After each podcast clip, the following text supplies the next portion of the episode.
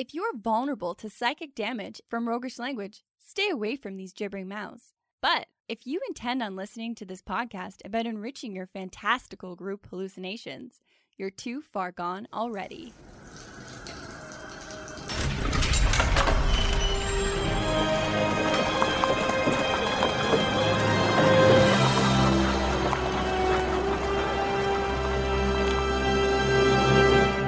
Your next game is going to be spiritually expanding, and here's why. In this episode, we're going to find some answers to what essentials do you need to create your deity? And how do you build a religion without burying yourself in world building? And what details help you roleplay the faithful and the pious? Welcome to the Hook and Chance podcast. I'm Travis. And I'm his brother Jordan. Neither one of us, I think, in our history of role playing have ever played clerics. Well, yeah, I guess. You've called us out. Yeah. I mean, I've I don't think I've ever played a cleric just because it's too much of a role playing jump for me to make. I can play a rogue. I can play a bard. I can play a lot of different characters and I can get into some weird spaces what I just do not have the skill to role play is somebody who has any faith in anything wow. or a good person. You're so jaded. I think originally my problem with it was, I guess, kind of the same, but just not wanting to play that character that puts his hands together and says, Please bless me in all that I do. I don't know. That just wasn't that intriguing to me. Yeah. But now that I know a little bit more, clerics are some of the most versatile characters you can play. Well, I think the real challenge here for us is to find a system that will actually allow me to tackle that role playing challenge because I still I do not feel like I am up to the challenge of portraying a character like this because I think like you just mentioned since I have no lived experience of being a good person then I'm going to fall back on the tropey, tropey, trope stuff of, yes, oh, please, uh, guide my hand. I am your faithful servant. And I don't know, that's just boring. Yeah. And I think a reason it's so easy to fall back on that is because I realized in creating this episode that there's nowhere on the character sheet for this stuff. Yeah. For religion or deity or. Well, there's no spot for that on the character sheet. However, if you would like some texts, boy, do I have some for you. Some tomes. I mean, that's the other challenge that I run into with this. There are thousands, there are hundreds of deities in the Forgotten Realms alone. If you jump into any other of the campaign settings, and then of course if you b- pick up another campaign setting, Jesus, there's there's more there for you too. Yeah. You got dozens. Yeah, if you want to play a cleric, you've got required reading of like 15 pages of deities. Like somebody going to a seminary, you should probably just sequester yourself in a room for three years while you read through the texts and truly t- try to understand some of the, the deities that writers have made for you in order to properly uh, convey that in a role playing session. And I think when guiding people to make a cleric, I've so often just been like, you want to be a good guy? Yeah, be a good person. Follow Pelor. Yeah. Oh, yeah, exactly. It's Pelor is like, the god of light. Whatever. Follow him. You'll be fine. You end up using only three of the deities. Yeah. In any of the lore, anyways, because they kind of fall into the like the three main categories of like, here's a good deity, here's a bad deity, and here's someone that's just kind of in the middle. Uh, here's the trickster one. Yeah. or you, that route. You choose how you want to flavor some spells. I want to be a fire cleric. Okay, here's the god of fire. Go and you worship fire now. Yeah, it's just like, okay, I get it. I get it. It's very kind of one dimensional. And that's what we're talking about today is creating a religion and a deity for your character that have a lot more to go on and to role play off of rather than trying to adopt something from some massive compendium. But not needing to go super deep with it. There is a wide margin between what is role playable and what is just more lore. lore is great. Lore is cool. Write lore, but don't expect that it's going to come up in every character interaction. What do you need to actually pepper in some role playable character details and details about your religion in a way that isn't going to have to be monologued? And I think we've mentioned this before, but you bring up a really good point, Travis, which is if you're going to create a 30 deity pantheon as the DM, you're doing it for you, not for your players, which is fine. But just know that it's not necessarily adding to the role play abilities. And if I'm creating a character, sometimes I don't want to go off of the options that were presented to me. It's going to be a lot easier for me, especially maybe as an inexperienced role player, to have wrapped my head around the deity that I create rather than one that I've been forced to adopt. Yes. And another reason I think it's fantastic to create the deity and the religion with creating the character is that I think they're all tied together. Like it feels weird to create a character and then be told, okay, we're going to plop this deity on top of that character, and that's that. The funny thing about how we got here is basically the same reason that we're talking about this in the first place and the challenge that we came into writing an episode about clerics. We tried to write an episode about clerics and we realized that this had to come first because if you're playing a war cleric, then again, you're just going to end up diving into this one dimensional character if you're not careful. It's just everything's about war. Is war, war, war. What do we do in this situation? War. And that's boring. That's one dimensional and it's going to tire itself out really quick. So, in trying to figure out how to play clerics better, we realized that you had to figure out how to build a god or a deity or a religion better in the first place. Yeah. So, in those efforts, that's what we're talking about today in this episode. Specifically, we're going to go over how to create your deity and then how to create your religion. And we're going to do that in the strategy stateroom. This is the Strategy Stateroom, where inventive and cunning tactics are crafted for when they're needed most.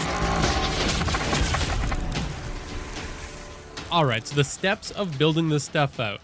First, we're going to look at the deity and cover the backstory, the traits, and the goal that you want to build. And we know that while a deity may be one thing, the religion that follows it may be entirely different. So the steps to doing that is once you have your deity, is build some values, goals, a path for that religion, and then to add some dynamism, some allies, and opposition.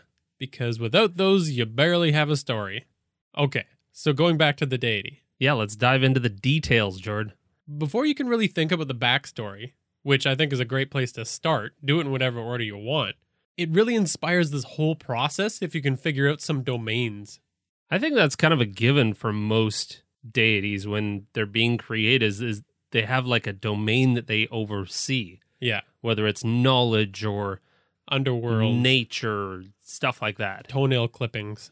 As we've noticed in a lot of different role playing pantheons, there is always some overlap. Like a god of law could have a very different feel depending on what other domains has been paired with that law. True. It creates a very unique inspiration for that deity depending on what you've got combined. Law and ice cream is going to be very different than law and. I'm not taking God creation notes from you. the notes are good, just the specifics are bad, okay? ice cream law. you shall enjoy chocolate. I will never enjoy chocolate ice cream. That's the ice cream law. Moving on. After your domains, I think it's good to think about the type of theism you've got rolling around in your head. So if it's a monotheism, that's really simple. You're just going to do this deity. But it becomes a lot more interesting when you introduce polytheism because you can have because you can have very different things going on with multiple gods. I mean, are they all jealous of each other? Mm, or yeah. are, are they all actually working together and they're super chill about each other? Kind of mixing and matching a bunch of them is kind of how you get the Greek pantheon. I feel like there was a lot of a jealousy and rivalry and friendship and cousin marrying and just some weird stuff going on in the whole Greek pantheon. That Yeah. was a rich, deep vein of stories. Yeah, because you went all the way from, you know, two gods would give birth to another god to One god went for a walk in a garden and got down with somebody that they came across uh, with and kind of made a, a demigod. I could be totally wrong, but I think there were some gods that just like sprouted from other gods' shoulders and stuff like that. like there's no rules. That's awesome. And that's the kind of creativity that we want to have in our pantheons. Absolutely. The takeaway for me from that though is that polytheism doesn't mean all these different gods are at war with each other. If you've got two different deities that are totally isolated from each other and they're angry at each other, you've almost got two monotheisms. Because they're too far removed. Yeah, like, and I guess the other consideration is does the religion follow both gods or are there two religions that follow two gods that are fighting with each other? Ah, I see. When we're creating these deities, we really want to sit down and consider like how do we want them to interact with one another? And if you're a player, well, you're just trying to consider are there any other gods or deities in this pantheon that you want it to be kind of allied with or is it just kind of an island of its own and it doesn't really give a shit about the other deities? Yeah. And for creative license, I almost like taking the approach of, you know, there's an unlimited number of deities out there. Oh yeah, you can worship whatever the hell you want. Yeah.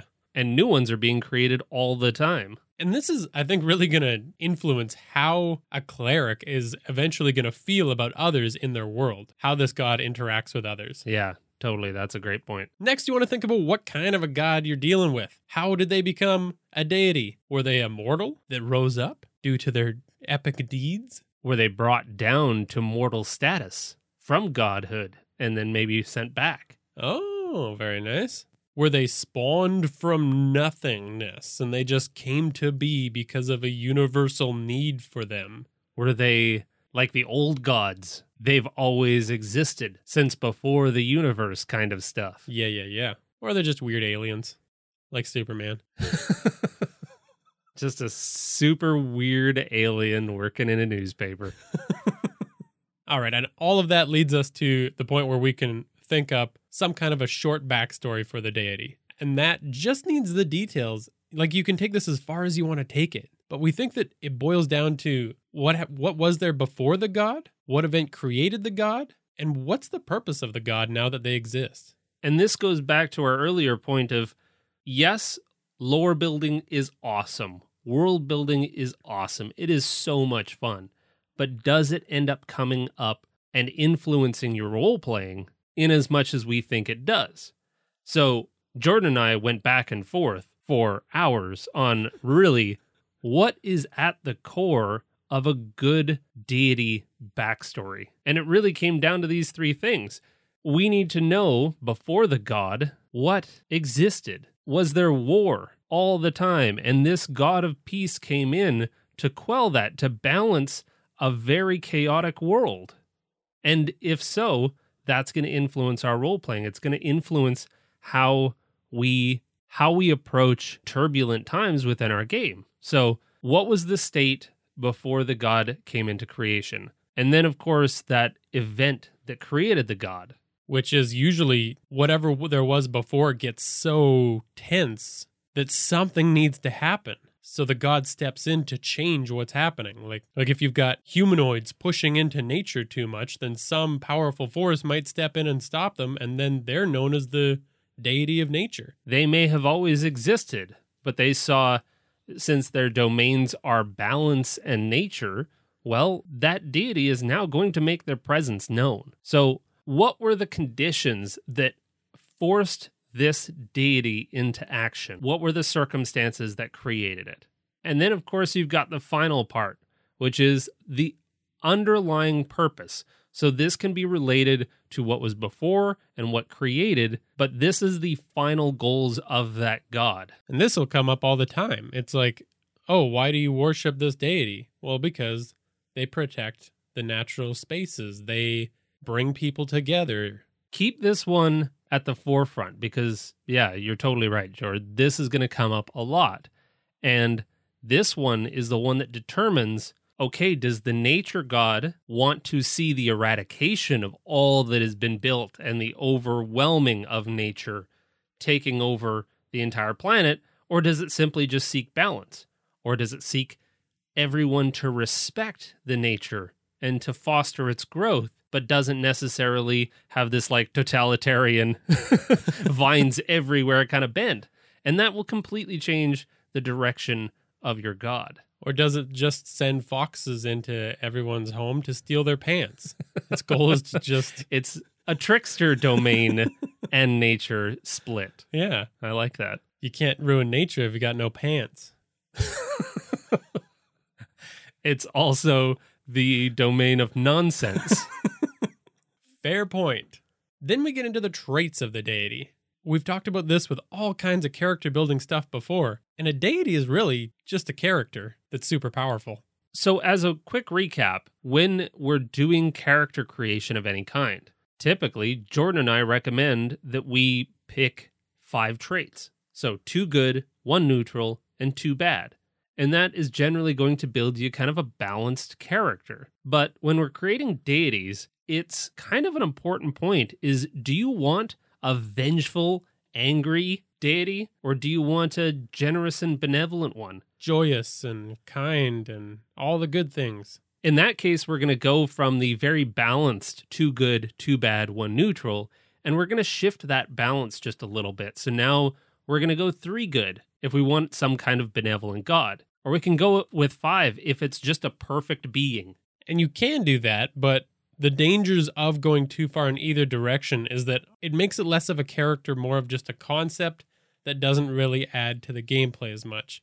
This is where you end up going towards that Pelor, the all powerful and all good, is it's just so one dimensional that it's a little bit less interesting. But having some negative traits Yeah. to this god is going to help you role play a character if you are a firm follower and believer in this particular deity well you might embody some of those negative traits too a great deity that wants to see peace and love might also be kind of a vengeful one that really brings the hammer down when somebody deserves it and so people might look at this cleric eventually and say wow, that person flies off the handle, but it's very much in line with their deity. And contrary to that, if you want to play a cleric that maybe rallies against some of the aspects of their deity, that can be really interesting role playing. Yeah, like if they believe in what they stand for, but not necessarily them as a character, just like what happens with leadership. And this can create a lot of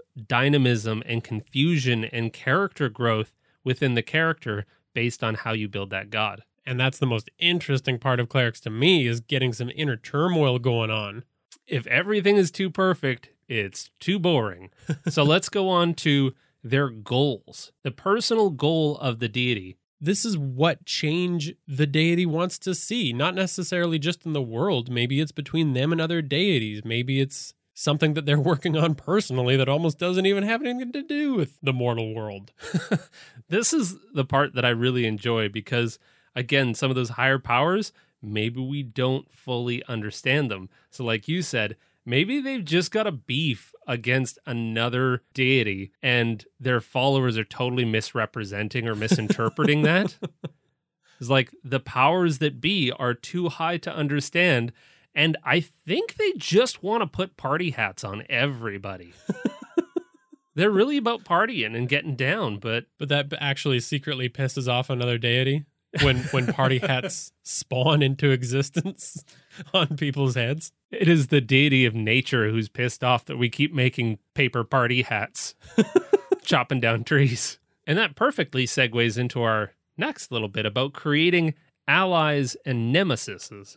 Nemesi?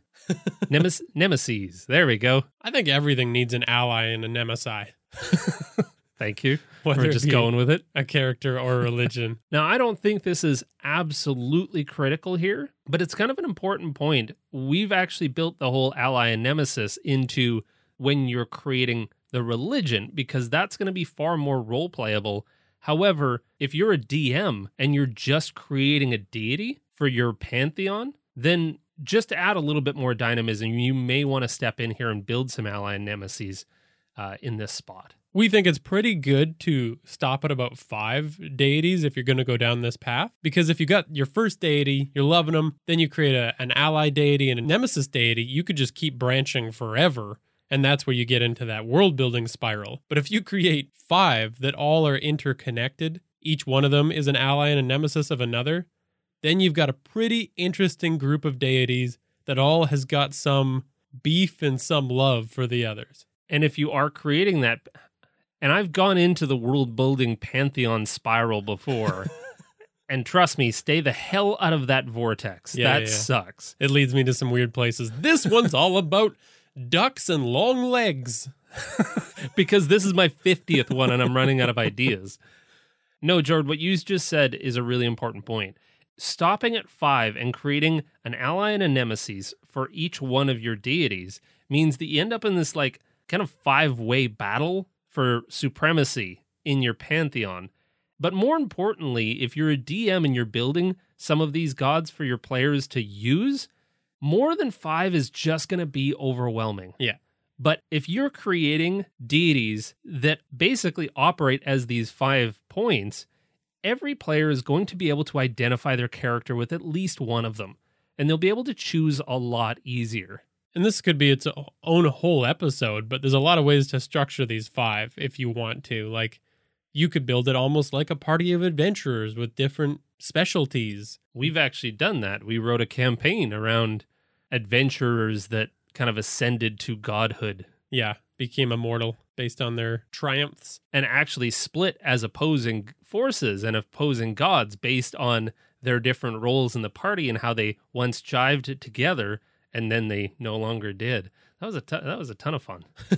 See, it's a fun spiral. All right. So moving on to the religious side of it. You've got your deity created. Now you need to create how the mortals that worship them actually kind of interact with the god. So here we're going to start with values. Every religion is going to be born of certain values, and this is very, very similar to our culture creator. If you want something that is truly unique, that doesn't pull or draw a lot of inspiration from real world religions, and you want to try to be a little bit more sensitive to these things, this is a great way of going about doing it because it's really hard to create something that already exists when you're pulling values that contrast just out of the air. And I think this is a crucial step because when you sit down and create these values, we suggest five values too.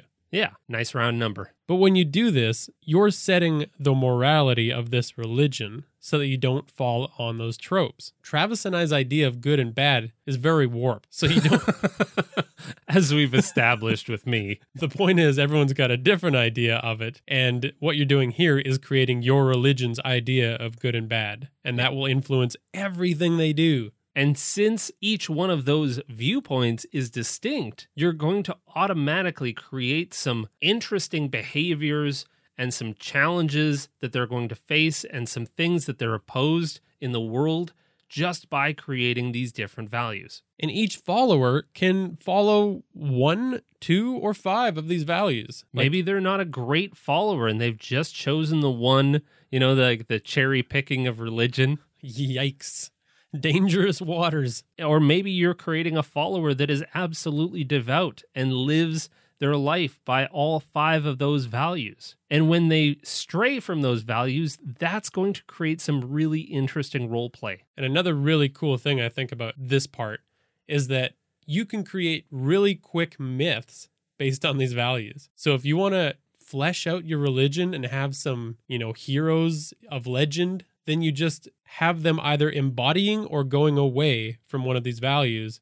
And that's a lesson in the morality surrounding it. As a bit of a recap on our culture creator, every culture is going to have values that they're going to put at the cost of others. So they're going to lift certain values high. And that's why they've come together as a group. Same thing with religions. So a religion is going to have a few values that it's going to say these are paramount to everything. If there is something in life to pay respect to and to honor, it's these values. However, there will always be another value that maybe suffers. Maybe it's individualism, and that's where you get into some weird religious cult. And you are now just a, a number that wears a, the same weird jumpsuit. Maybe physical prowess is a value of a religion. Or maybe you could even put a martial art at the center of your religion, and that is the the way to uh, our deity. Heck yeah. That allows for a pretty quick recognition of the, the followers. and and if you're not a follower, then you might be mistaken as one if you use some similar weapon or style. I want to create just some total batshit religions that are like the followers of the ladder. Whoever can climb the ladder the fastest, you are the closest to the heavens. there you go. That's logical. In religion building, you've also got the goal, but unlike the deity, where it's a personal goal of that character, the goal here is what's the end goal of the followers? Like, why are the followers actually following this deity? What are they going to get out of it? Is it to spread the good word of this particular deity? Is it to dominate all other religions that it sees as blasphemous? Is it to find enlightenment on this mortal plane? Is it to go to some form of a better place? Is it to come back as a more powerful form? And this is rarely in line with the god's true motivations. So these are always being interpreted all the time by whoever is perhaps leading this religion. And therefore, this is another place where you can have a lot of role playing fun if you're a player. What does the text say, and what do the followers actually do? This can make it for some really, really wild scenarios. And this allows you to easily create so many different types of groups of followers. Ooh, there you go. So now we're getting into the followers themselves. How big is the following? Is this just a, a group of six like minded individuals that are trying to spread the good word? Or is this 30% of the population? And this is the dominating religion that everybody follows. And if you're not, I'm suspicious of you. oh no. Then we come to the path. And this is where so much of the role playing that your character is going to do comes in. And I found it broken down in a really interesting way in something I was listening to on the Great Courses Plus on comparative religion, by Professor Charles Kimball, who put it like this There's four paths. The first one is the path of faith. This is where you have complete trust in the deity. It's really hard to shake a person from this path. They just believe completely in what their deity's going to do for them when they need him. A fictional character that Travis and I both love is Conan the Barbarian, and his god Crom kind of illustrates this. in that he's got full belief in his god Crom, but no faith that Crom would actually help him when he needs him. Yeah, it's just a help yourself, puny mortal. Yeah, which is kind of neat. Which brings us to the next step, which is devotion, which is all about kind of your personal feelings and emotions towards the deity. What will you do for your deity versus what your deity is going to do for you? This is what happens from like deep prayer sessions kind of thing. Then we come to the path of action, which has the most physical evidence to it. This is rituals and ceremonies and traditions and the physical actions your character is going to take when they're kind of saying thanks to their god. Yes. So this is going to provide a lot of role playing capability, considering what your character's rituals are. And this can be from the simplest of little things. You know, like we can all think of real world religions that have gestures or times of prayer or anything like that. So, trying to come up with some creative rituals based on some of the core values. Again, go back to the values and go back to their domains to, for a lot of inspiration on what you should make for a ritual. If it is a god of combat, then sharpening your sword is now a religious ritual, and there might be a chant that goes along with it, or a mantra that you yell when you run into battle or yet you know you mix in these other paths to that. So you've got a deep emotional connection when you're sharpening your blade and the other members of your party can see that. And that's going to convey so much more than any backstory or written deity description can ever do. So focus on how these come to play in a particular game and where you can actually work them into what's happening in the action and you can even work in the final path to this, which is the path of meditation. So, you know, do they do one of those rituals before or after a meditation session? And if you're a player, I'm going to issue you this challenge. try to get one of the other players at the table to ask about your god without you ever explicitly stating it, but just creating some really cool rituals and actions that just inspire exploration. Yeah. Having another player ask you about this is again so much better than just providing it on a character sheet. So that's your challenge. I want to see if you can do it. And just as more inspiration for the action part, you know, it can be those individual movements and, and rituals, but it can also be annual traditions. ah, you- yeah, festivals and things like that. Exactly. Cities can be celebrating them, or you can be celebrating them on your own. And when your party members do ask, you kind of say, Yeah, this is the day of feasting on chicken. Maybe you write something on your body. Maybe you adorn your cloak with something new. Play a bongo solo on your belly. It's 4:30 in the morning. I need you to stop practicing your religion. It's waking me up. Bongo bellies, bongo. oh, God, no. And the next step is where you get into all of the conflict that can happen because of this religion, which is the allies and the opposition of the religion itself. There's just so many avenues you can go down for the opposition. Like, is it a force that opposes the religion? Is it a separate religion? Is it a subgroup of this religion that disagrees with one of those values, like we were talking about, or with the goal? Any conflict over a single value is often enough to find a way to create a really rich and interesting opposition. And if you've got an adventure that involves any kind of like cult or religious group, I would find it so much more fascinating for it to be a group that's on the other side of the same religion as your party's cleric or paladin than just like, here's random cult X. Yeah. This is such an important point because as a DM, nothing feels worse than your intense doomsday cult kind of falling flat and none of the players being like, well, I guess we have to take them out because they're a doomsday cult. You will create so many more different ways of opposing that particular cult if it's built based around religion. It's going to be less of a murder hobo session if there is something deeper. And that's why we get into those kind of murder hobo scenarios where players are just murdering everything because they don't know of a different way to interact with them. You, as a DM, have created this evil cult, which we just have to assume is evil, and therefore they must die. Let's stop them. Yeah. And that's fine, but it can get really boring.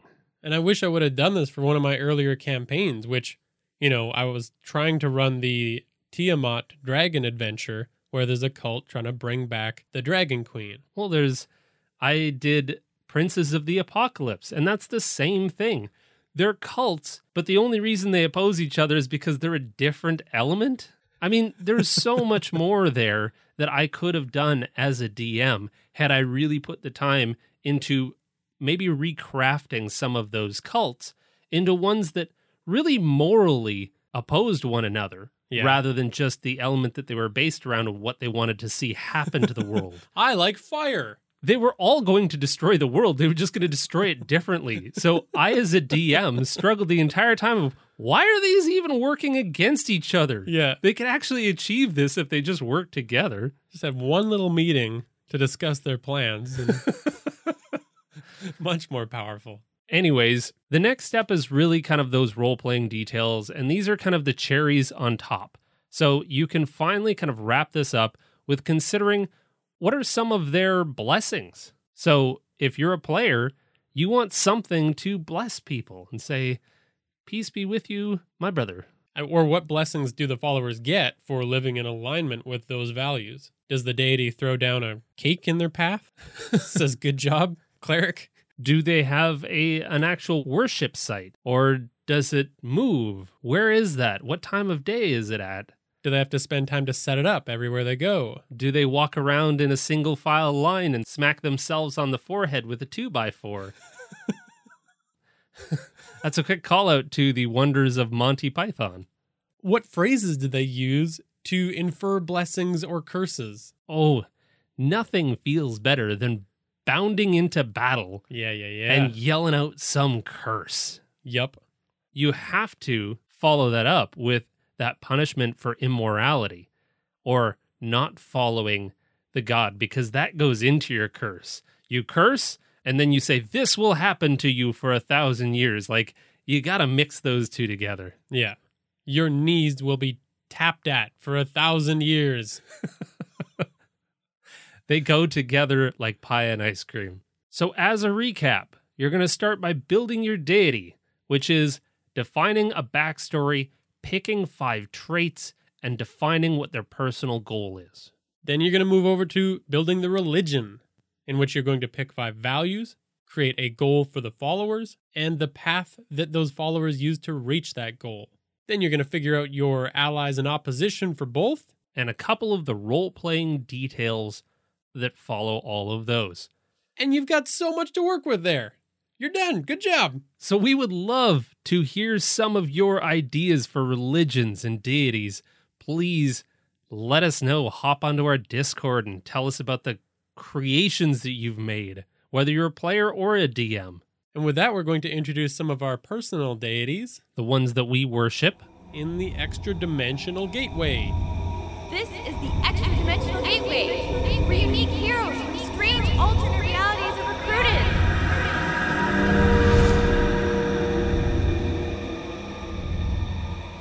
Alrighty, so we wanted to build our own pantheon.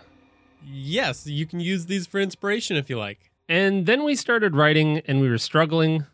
We didn't know where to go. Where do we build our pantheon from? Where do we find that inspiration of our own? And we started to ask ourselves, well, who do we patron? Who who do we look up to? And who do we believe in? Who provides us with our direction? So, without further ado, let's introduce our very first god, Wilhepicus. The domains of Wilhepicus are justice, peace, protection, and moderation. Wilhepicus was the first of many deities. To tame the universe as it was being born, there came an entity who had visions of unrest, believed in service, and knew how to father and foster peace and balance. Next, we have Hilvar Leprechanium. Hilvar's domains are mountains, destruction, cartography, and puzzles. Hilvar was the only mortal to find his way through the impossible, puzzle crammed mazes of a previous deity, which wound its way through the deepest mountains. Upon his success, the deity gave its powers to Hilvar, who immediately used them to destroy the mountains and shoot that asshole into space. Next, we have adamantine arms. whose domains are accuracy, armor and weaponry, and gambling. There were a million ways to take up arms before adamantine came to be. He sat in contemplation for 10,000 years, absorbing them all, before making his proclamation that changed the way that it was done forever. He now spends his free time gambling, Then we have Vramax Aldrost. whose domains are settlements, invention, and redemption. Vramax led the long rebellion against the demon hordes until the other gods were like, wow, this guy's good. Screw cleric. He's been doing all our work for us on this one. Let's make him a god. So now he guides clerics in the creation of new settlements and ideas. And then you have Redfern. Domains of friendship, loyalty, and optimism. Redfern isn't so much a physical being as it is an entity that binds others together. Its followers often represent it in lore as a gigantic dog bounding through green fields. Followers of Redfern all give up their names in solidarity and simply share the name Henry, Next, we have Timus Natsky. whose domains are mentors and partners, brew, and food. Timus is considered the guiding hand and inspiration for new experiences. He's a benevolent teacher and guides partners to grow together. Followers are joyful, having complete faith in the path he lays before them as he guides them to seek the best in life. Then you have Belster the Retentive, With the domains of history, renewal, runes, and capes. Belster ascended from a fallen paladin who died as a savior of others. In this moment, he was given a glimpse of all knowledge in the universe, and in this moment, absorbed and retained it all. Wow. Next we have Sky. Whose domains are mystery, and the rest lie a mystery. Not much is known about this entity, but like gravity, its presence is felt everywhere. Does it come from another plane of existence? Did it come from above or below? What are its intentions? We may never know. Then you have Garden Gladbow. With the domains of ancient knowledge, spring, flowers, and kindness. Garden is a fey creature and seeker of ancient wisdom. With a voracious appetite for knowledge, she ascended to deity status when she finished cataloging all world history. She sits within a library filled with books and blossoms, Then we come to Scottus, the all knowing. whose domains are the mind, mayonnaise, birdkind, and martial arts. There's a pocket of the universe where thoughts collect. These thoughts eventually manifested as Scottus, and Scottus imparts this knowledge back into mortal minds in unpredictable ways, sometimes referred to as receiving mind mayo. I can't. then we have Zalgo from above. with the domains of art, the Underdark, and the cosmos. Some claim Zalgo is from another planet, some from an unknown dimension. The only thing for sure is that it came from above, and now people visit and now people visit it to gaze into another reality, plumbing the depths of their own fear and creativity. Then we come to Rokia Bulo. Whose domains are connection, canines, trees, and introductions. Rokia is aware of all that happens in natural spaces, and she seeks to introduce mortals to new places and new friends, usually dogs and peoples. Those that forge a true connection with this deity find themselves more delighted by everything under her domains. And finally, we have Mercer the Merciful. with the domains of art, food, plants, and humor. This demigod lives in a pocket dimension of plants and prosperity. Their symbol is a horn of plenty, for it is the giver. Followers of Mercer never go without or go hungry. It bestows happiness among those that need it the most. And for anyone that's not one of our wonderful patrons on Patreon, that's what we're doing here. These are the people that support us on Patreon, and we couldn't be more thankful. So they form our pantheon. Yeah, so that was a fun exercise. And boy, did it tap my creativity. I was spent after this one. Oh, that was great. And it really was an exercise that proves that with a few weird domains, you can make some fantastic short stories that explain how the god came to be. Well, to be honest, I really want to dive in deeper on a couple of these because I feel like they offer a ton of opportunity to really explore these gods and like what their what their followers would look like. Like I really want to explore this. yeah. And to the deities just described, please uh, let us know what you think of your new domains and backstories. We really do love to try to pay tribute to all of our wonderful patrons. And when they help guide uh, what kind of topics we talk about on our discord or on patreon directly through like polls on which episodes come next and things like that they really end up being a little bit more like our producers. Like they're kind of deciding the direction of the show because we throw it out there and they're like I don't know. Fuck, what do we do next? And without and without your engagement, we would just feel like a couple of chumpy dummies hanging Well- out in their basement. That's the real trick of doing a podcast, though, because without people like these, your voice just goes out and into the world and it just disappears. Feels weird. Yeah, it feels really weird and you need you need that engagement. You need people to bring those ideas back so that you can start a bit of a dialogue because otherwise, yeah, you just kind of get lost. Anyways, thank you very much to Tabletop Audio for the sound effects that you heard in this episode. You can follow us at Hook and Chance on Twitter, Facebook, Instagram, and even Reddit. Thanks for listening, and and, all beware the wrath of the 13 patrons. Are they wrathful? I hope not.